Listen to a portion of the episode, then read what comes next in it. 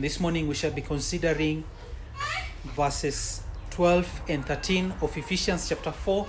But before that, I will read the chapter, pray, and then uh, we shall focus our attention on those verses. Ephesians chapter 4. I, therefore, a prisoner for the Lord, urge you to walk in a manner worthy of the calling to which you have been called, with all humility and gentleness, with patience, bearing with one another in love, eager to maintain the unity of the Spirit in the bond of peace. There is one body and one Spirit, just as you were called to the one hope that belongs to your call one Lord, one faith, one baptism, one God and Father of all, who is over all and through all and in all. But grace was given to each one of us according to the measure of Christ's gift. Therefore, it says, When he ascended on high, he led a host of, of captives and he gave gifts to men. In saying he ascended, what does it mean but that he had also descended into the lower regions of the earth? He who descended is the one who also ascended far above all the heavens, that he might fill all things. And he gave the apostles, the prophets, the evangelists, the shepherds, and teachers to equip the saints for the work of ministry for building up the body of Christ until we all attain to the unity of the faith and of the knowledge of the Son of God to mature manhood to the measure of the stature of the fullness of Christ. So that we may no longer be children tossed to and fro by the waves and carried about by every wind of doctrine, by human cunning, by craftiness, in deceitful schemes. Rather, speaking the truth in love, we are to grow up in every way into Him who is the head, into Christ, from whom the whole body, joined and held together by every joint with which it is equipped, when each part is working properly, makes the body grow, so that it builds itself up in love. Now, this I say, and I testify in the Lord, that you must no longer walk as the Gentiles do in the futility of their minds. They are darkened in their understanding, alienated from the life of God because of the ignorance that is in them due to their hardness of heart. They have become callous and have given themselves up to sensuality, greedy to practice every kind of impurity. But that is not the way you learn Christ. Assuming that you have heard about Him and were taught in Him, as the truth is in Jesus, to put off your old self, which belongs to your former manner of life and is corrupt through deceitful desires, and to be renewed in the spirit of your minds, and to put on the new self, created after the likeness of God in true righteousness and holiness.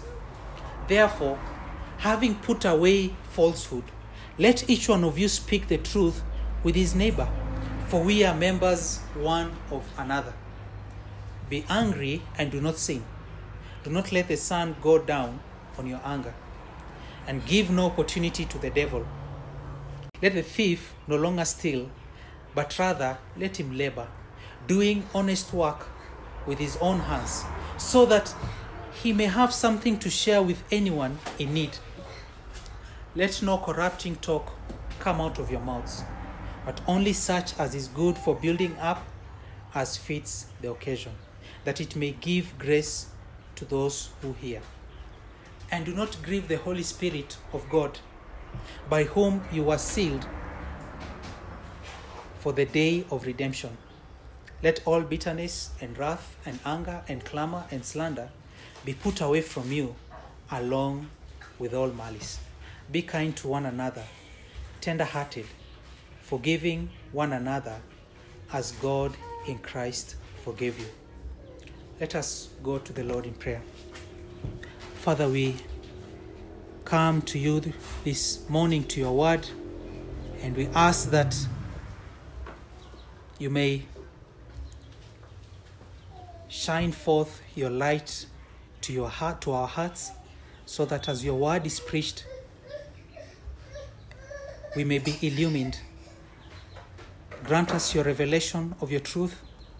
We acknowledge indeed that this the preaching of your word is futile without the operation of the holy spirit in the hearts of your people. We pray that this word may reach our hearts that your truth may establish us we pray that your word, that we might hear the voice of one true shepherd, Jesus Christ, who leads us. And we pray that he may lead us indeed into your truth as your word is proclaimed this morning. This we pray in Jesus' name. Amen. Last week we were considering the ministry gifts that the Lord Jesus Christ has given to his church. Paul tells us that when Christ descended, he also ascended and he gave gifts to his church. We saw that this list is divided into two categories.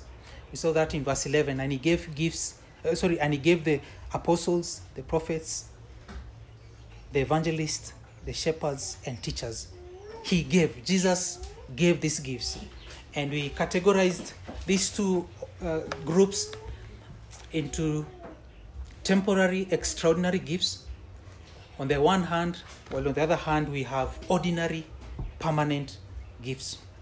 We saw that the offices of, we we saw what the offices of apostles, prophets, evangelists, and pastors entail. So the shepherd and teachers there is one office. Paul is referring to one office, but it has twofold purposes. The work of the pastor is pastoring, that is shepherding, and the work of the pastor is teaching. Every pastor must be able to teach. He is also uh, the custodian of the souls of men. He is the overseer. He watches, watches over the souls of the sheep as one who will give an account before God. So he's concerned about the spiritual welfare of his people. And having considered the precise nature of these ministry gifts, I want, to consi- I want you to consider this morning the purpose of these ministry gifts. Why does the Lord give us these gifts? The sermon is titled The Purpose of Christ's Gifts to the Church. What is the reason why the Lord gives men who are equipped with these gifts to the church? And the first reason is, is in the first part of verse 12. The first reason is to equip the saints for the work of service. That we see at the beginning of verse 12. God gives, Christ gives these gifts to the church for the equipping of the saints for the work of service. And then, secondly, for the building up the body of Christ. The second part of verse 12. For the building up the body of Christ. And then the third reason is Christian maturity. That is that we find in verse 13. Christian maturity or spiritual maturity. That is the reason why, the three reasons why Christ gives these gifts to the church. And the first, let's look at the first reason, verse 12, and from verse 11. And he gave the apostles, the prophets, the evangelists, the shepherds, and teachers to equip the saints for the work of ministry. All pastors are called to do the work of God. And the first thing they ought to ask themselves is Am I useful in Christ's church? Am I the instrument God has called me to be? Because Christ has given pastors to the church to equip the body for what purpose? So that the saints can be well prepared, can be well furnished for the work of ministry. And so it is not a few people who have ministry gifts, but it is the body corporate, the whole body of Christ is endowed with gifts. Look at verse 16 of chapter 4.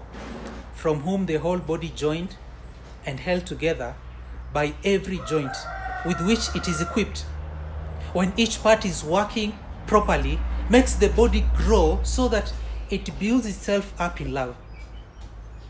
So he's saying that we are the whole body of Christ in verse 16, and we are joined and held together by every joint, by everyone. And when everyone is equipped, when each part is working properly, what happens to the church? The church grows, the church is built up in love. And so, this grace ministry gift is given to each individual, and each individual is contributing for the good of the whole body of Christ. And so, the work of the pastor is to equip the saints for the work of ministry.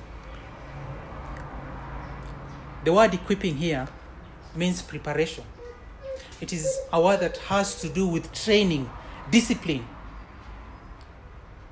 Equipping means to furnish, it is to supply that which is lacking, to make someone sufficient unto something. God has given these teaching gifts to equip the saints for the work of ministry. So, the work of the ministry is not only for the pastor, every single member of the body of Christ has a ministry to exercise. Every Christian has, a, has received a grace gift from the ascended Lord. And so the work of the local church is to mobilize you to do the work of service, to do the work of ministry. Even though the church of Christ should do evangelism, should do missions, should visit the needy, but the primary work of the church given here for pastors is to equip the saints. Grace has already been given, as we see in verse 7, but grace was given to each one of us according to the measure of Christ. Each one of you has been endowed with Christ's gift. And so you may be asking yourself, how is the church equipped then? Through pastors and teachers. How is this, how is this goal attained? How is this purpose fulfilled? The first part is through the ministry of the word. The first reason is through the ministry of the word. The preaching and the teaching of the whole counsel of God is geared towards equipping the saints for the work of ministry. The proclamation of the gospel is designed to equip you. The goal of teaching and preaching is that God will use the word to equip his church. 2 Timothy 3:16 and 17 all scripture is breathed out by God and profitable for teaching, for reproof, for correction, and for training in righteousness, that the man of God may be complete, equipped for every good work. You see, the word of God is for teaching, it's for reproof, it's for correction, it is for training you in righteousness so that you may be complete, you may be equipped for every good work. You see, the Word of God is designed to correct you, it is designed to supply that which is lacking in you. The Word of God is to furnish you. That is the purpose of it. And so, it is through the ministry of the Word that the flock of Christ is fed,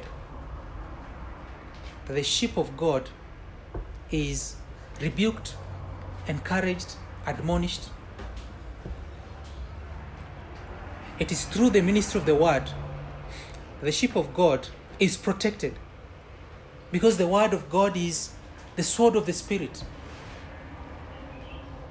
It's through the word of God that the church is led. with Jesus Christ as the head of the church. And so he's given us instruction on how to lead his church. Because his truth is found in the word. And so the focus of the ministry of the pastor is the saints. It is the equipping of the saints. That is the first and the primary focus of the pastor in the church. And God has laid these gifts on us so that we might proclaim the excellencies of Him who called us out of darkness into His marvelous light. And so there's a perfecting going on as the Word of God is preached. There's a growth process that should be happening as the gospel is proclaimed. And so the pastor's opinion will not equip anyone. His jokes will not equip anyone. His stories will not equip anyone. It is only the word of God that can attain this goal of equipping the saints for the work of service. Let me say also that as the word of God is preached, it is not the pastor who gives growth. It is God who does the equipping. It is God who takes his word that is proclaimed and grants growth in the hearts of his people. So God is at work through Jesus Christ, equipping the people, God's people, equipping the saints, and producing in them that which is pleasing in his own sight. And then, secondly, this goal is attained not only through the ministry of the word, but also through pastoral ministry. This goal is also attained through pastoral ministry. We're talking here about leading, guiding, counseling, discipleship, discipline, protecting, preparing, and equipping the saints. And so Christ has given TRBC pastors, elders, overseers, and teachers in order to equip you. Equip you for what? Certainly, it is to equip you for holiness, for obedience, we say for marriage, for courtship, for parenting. But ultimately, it is the work of service. Jesus Christ has given the church elders to prepare and to equip his people for the work of ministry. Notice as well the word there, work. Christianity is a religion of work. But we have to distinguish that it is not a religion of work righteousness. It is a religion of grace works. Grace will always come first, but work will follow. The work that we do has no merit. It's only the work of Christ on the cross on our behalf. Are we imputed with that righteousness? Are we empowered by that grace unto good works? And so, saints, let your light shine before others so that they may see your good works and give glory to your Father who is in heaven. Paul tells the Thessalonians in 1 Thessalonians 1, 2, and 3 we give thanks to God always for all of you, constantly mentioning you in our prayers, remembering before our God and Father your work of faith and labor of love and steadfastness of hope in our Lord Jesus Christ. Paul is telling the Thessalonians that there are th- three things that I remember when I think about you your work of faith, your labor of love, your steadfastness of hope. James says, So also faith by itself, if it does not have works, is dead. If you claim today that you're a believer, there's hardly any fruit. You have to question yourself whether you have genuine faith. Because genuine saving faith is always accompanied by works. Ephesians 2:10 says, "For we are his workmanship, created in Christ Jesus for good works, which God prepared beforehand that we should walk in them." When Christ redeemed you, he redeemed you to do good works.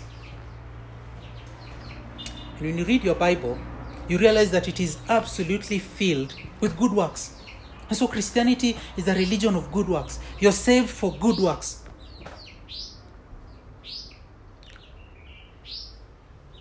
And so you're equipped through the ministry of the word, through pastoral ministry, for work of service. The idea of service here is the idea of a lowly kind of work.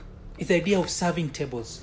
It's the idea of giving assistance to menial and humble work. You have to see here that there is a chain reaction. That when Jesus gives these gifts to shepherds and teachers, these gifts are dispensed and the saints are equipped for good work of service.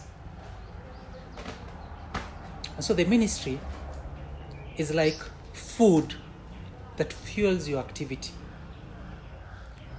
You're not only saved from darkness to light, the highest goal of your salvation is for you to worship, for you to serve Him. And so you're taken from self serving, and you're given a heart that is motivated to love and to serve others. And this work is motivated by the sovereign free grace of Christ. And so, this, what are these works of service? Works of service is work that is done for the good of others. This work may be material, it may be spiritual. It is meeting the needs of others. It is being an instrument in the Redeemer's hand to serve the saints. And so the idea of ministry should not be restrictive in your mind. You should not think that there are people in ministry and there are people who are not in ministry. You have to think of it as a collective body. All of us are in ministry, are in works of service. Ministry must not have an official title. Every one of us here is being equipped for the work of ministry. The work of ministry can be stacking up these chairs. It is preparing a meal. It is visiting someone and encouraging them with prayer and the word of God. It is calling someone on the phone during the week. Ministry service is going out for evangelism. And so the work of service, the work of ministry is endless. And so when you begin to restrict the idea of works of service to only those with titles, we cut off ourselves from the kind of life that we are being called. And so when, when we talk about ministry, it's not talking necessarily about glorious things. You can be a faithful husband to your wife, a faithful father to your child, and that is part of the work of ministry. That is part of the work of service. Can be a faithful child, an obedient child, uh, submitting to authority. That is part of the work of service. And so the work of service should encompass everything around you your private life, your public life. And so when the work of service is happening in the local church, what is happening? The saints are being equipped, they're serving one another. The body of Christ is being strengthened. People can see that this is a place where people love one another, people help each other. And that is more than just a verbal witness to those around us. And so the New Testament concept of ministry is all are involved. And this work of service serves a bigger purpose. And the ultimate result ends up to be what? Look at the second thing. Second purpose. The result of it is for the building up the body of Christ. That's the second point. That's the purpose of the gifts. So you have the immediate purpose here. What is God's call ultimately for the body? It is for the edifying of the body of Christ. The word build up means to edify, it means to strengthen, it means to develop, to establish. God's immediate purpose is that His church may be built up. This word is a construction term. Christ says, I will build my church. I will build my church, and the gates of hell shall not prevail against it. Matthew 16 18. The building here is for the purpose of bringing the saints to a place of maturity. That we'll see in verse 13. When Paul is talking about building up, he's not talking about the issue of numerical addition. He's not referring to numbers, he's referring to spiritual growth. This is very important to understand that God is more concerned about quality than quantity. As we are often concerned about quantity, about numerical growth, man is always concerned about outward success.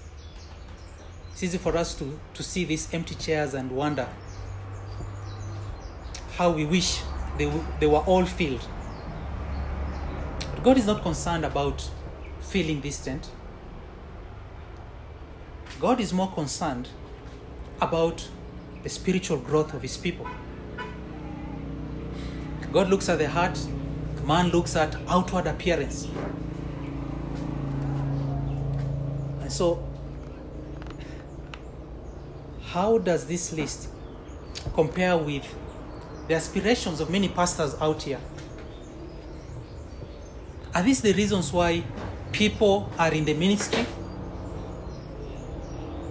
To equip the saints for the work of service? To build up the body of Christ? Are these the reasons why people today go into the ministry?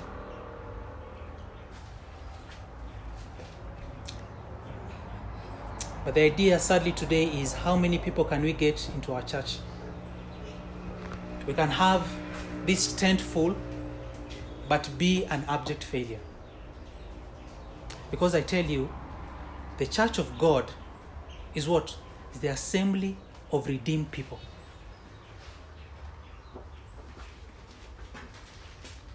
We can look at the numbers, but the Lord looks at the heart. And numerical growth is not necessarily a sign of the blessing of God. Having this tent filled is not necessarily a sign that you've been blessed by God. Because it's often easy to um, to make some people make a commitment, to make a decision for Christ, and we can get here, we- can fill this tent very quickly. Well, let me read you John chapter 2, verse 23. An event in the life of Jesus. He says, Now, when he was in Jerusalem at the Passover feast, many believed in his name when they saw the signs that he was doing. But Jesus, on his part, did not entrust himself to them because he knew all people and needed no one to bear witness about man, for he himself knew what was in man. We're told here that there was this large crowd and that many people believed in Jesus, Jesus' name. You see, it sounds wonderful and marvelous. What success did our Savior have there? You wait on the next verses, and it's interesting that this belief was shallow, was superficial. These people were only curious for the spectacular signs and wonders. Their interest was only curiosity. Bible says Jesus did not entrust them, did entrust himself to them. And so our Lord today is not looking for numbers. He's not interested in quantities. His ultimate purpose for the church is that it might be built up to maybe brought to a place of spiritual maturity. This is God's great goal. This is God's vision for the church. That He has given these gifts for the building up for the body of Christ. And so the work of service is a vital part of the edification of the body. And so you have you have two roles. You are to be equipped and you are to serve. You're to be equipped for the work of service and you're to serve others.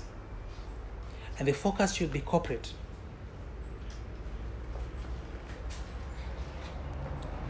It has nothing to do with individuals here. Everything is corporate. And so this is a chain of events really that happens. Christ descends, he ascends, leaving ministry gifts for his people. And those gifts are for the equipping of the saints, for the work of ministry, and ultimately the body of Christ is what? Built up. In Acts chapter 20, verse 32, this is Paul speaking to the Ephesian elders. He says, And now I commend you to God and to the word of his grace, which is able to build you up and to give you the inheritance among all those who are sanctified. See, it is the word of God that is able to do what? Build you up.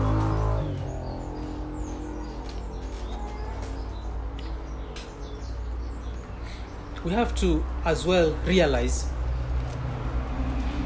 that if this is the purpose of God, this is the purpose of these gifts in the church, there must be a level of evaluation. I want you to, re- to know that as elders, we seriously take the responsibility to equip you for the work of service. It is on the forefront of our minds. And if we're equipping you for the ministry, for the work of ministry, for the work of service, the body of Christ will be strengthened. It will be built up. You see, that is the standard evaluation. That is that is the thermometer to gauge the spiritual health of the church. We have to see whether we are a church that takes care of one another's need. Whether we serve one another. If there is a wedding, if there is a funeral, if there are needy people in our midst, if there are sick people who have not been able to come to church, are we serving them? Obviously, I'm saying we'll never be perfect. But are we growing? Every member of the church has work to do. We have diversity, diversified needs, yet we have diversified gifts. There are people who are gifted to serve in other areas more than others. My, my appeal to you this afternoon is that you should not let the work of ministry be in vain. That the work you're doing should be for the building up of the body of Christ. It should not be for yourself, it should be corporate for the good of others. And so you're part of this body. You have to make contribution for the edification of this body. And then, thirdly, Christian maturity.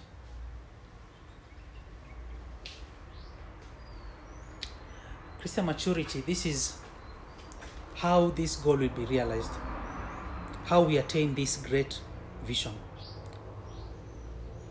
This is the ultimate goal. The first two are the immediate purpose for these gifts. But the last one in verse 13 is the ultimate goal of these gifts. Paul goes on to tell us, verse 13, until we all attain to the unity of the faith and of the knowledge of the Son of God, to mature manhood, to the measure of the stature of the stature of the fullness of Christ. Paul is telling us that this Christian maturity consists of two things. Notice there that it consists of the unity of the faith. Then, secondly, this spiritual maturity consists of the knowledge of the Son of God. The ultimate goal, the ultimate purpose for these gifts will not be achieved individually until, he says there, until all attain. Until every member of the body of Christ has attained these things, has attained spiritual maturity. The first ultimate goal is the unity of the faith.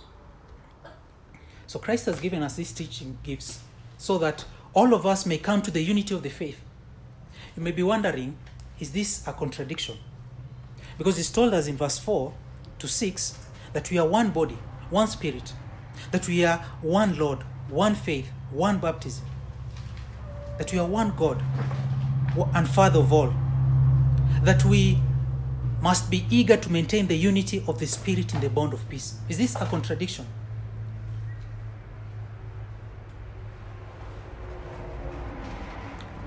The contradiction here is not in reality. The unity being spoken here is a unity of degrees.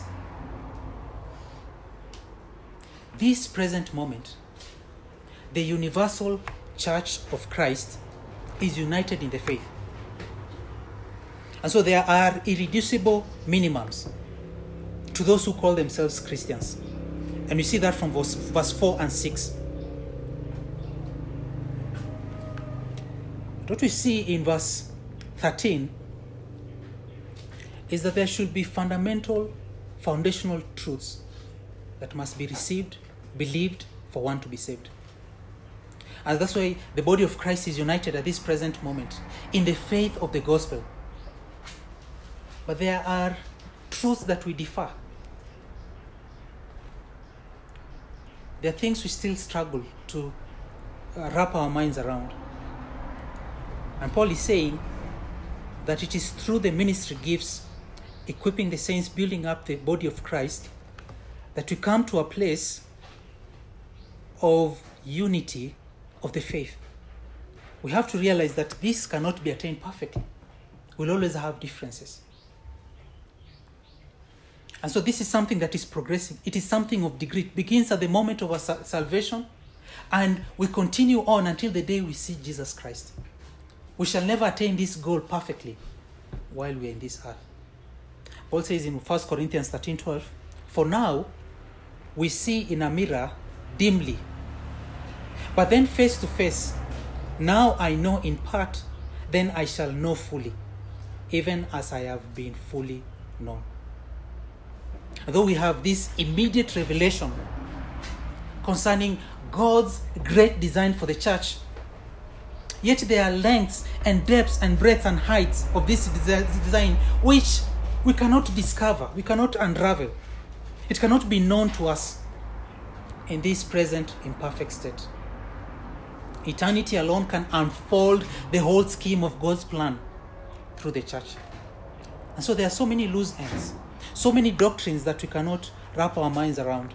There's so many things that we cannot tie up, things that we cannot reconcile. But on that glorious day, we shall know clearly. We shall perfectly attain the unity of the faith. And secondly, notice here that Christian maturity also entails growth in the knowledge of the Son of God. Growth in the knowledge of the Son of God. It consists in the believer attaining knowledge of Christ. And God's ultimate purpose here is that we might come to a deeper knowledge of the Son of God. The word knowledge here is not talking about intellectual, superficial knowledge. It is a thorough understanding of Christ. It is a personal, intimate knowledge of Christ. This is an experiential knowledge. And this is the agenda of God's people, of God to his people. To know experientially the love of Christ which surpasses all knowledge. This is an intimate knowledge. And so it's glorious when we sing, I am thine, O Lord. I have heard your voice, and it told your love to me. But I long to rise in the arms of faith and be closer drawn to you. All this is part of growing into the knowledge of the Son of God. We are to grow in the knowledge of our beloved Son. This is how the church is to be built up into maturity.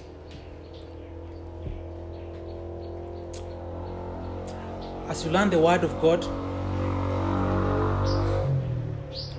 where do you get tested for you to attain Christian maturity? It is through trials and tests. It is through trials and tests are you able to know whether the Word of God can be applied in that situation. It is through trial and test that the, God uses the Word of God to strengthen you and to build you up and to mature you. James says, Count it all joy, my brothers, when you meet trials of various kinds, for you know that the testing of your faith produces steadfastness. The testing of your faith produces steadfastness. And let steadfastness have its full effect, that you may be perfect and complete, lacking in nothing. Colossians 1:28 Him we proclaim warning everyone and teaching everyone with all wisdom that we may present everyone mature in Christ. The goal is to present every man, every Christian complete in Jesus Christ. And so the goal is not a numerical one. The goal is to present every man complete in Christ. That is why the word of God is used to admonish, to encourage, to teach, to correct. The word of God is used to increase our knowledge of the Son of God. And says there, to mature manhood, to the measure of the stature of the fullness of Christ. This is the ultimate goal of these gifts. It is not to serve ourselves, it is for the body corporate. Now, these gifts are given to us to equip the saints for the work of ministry. When the saints are equipped for the work of ministry, they build up the body of Christ.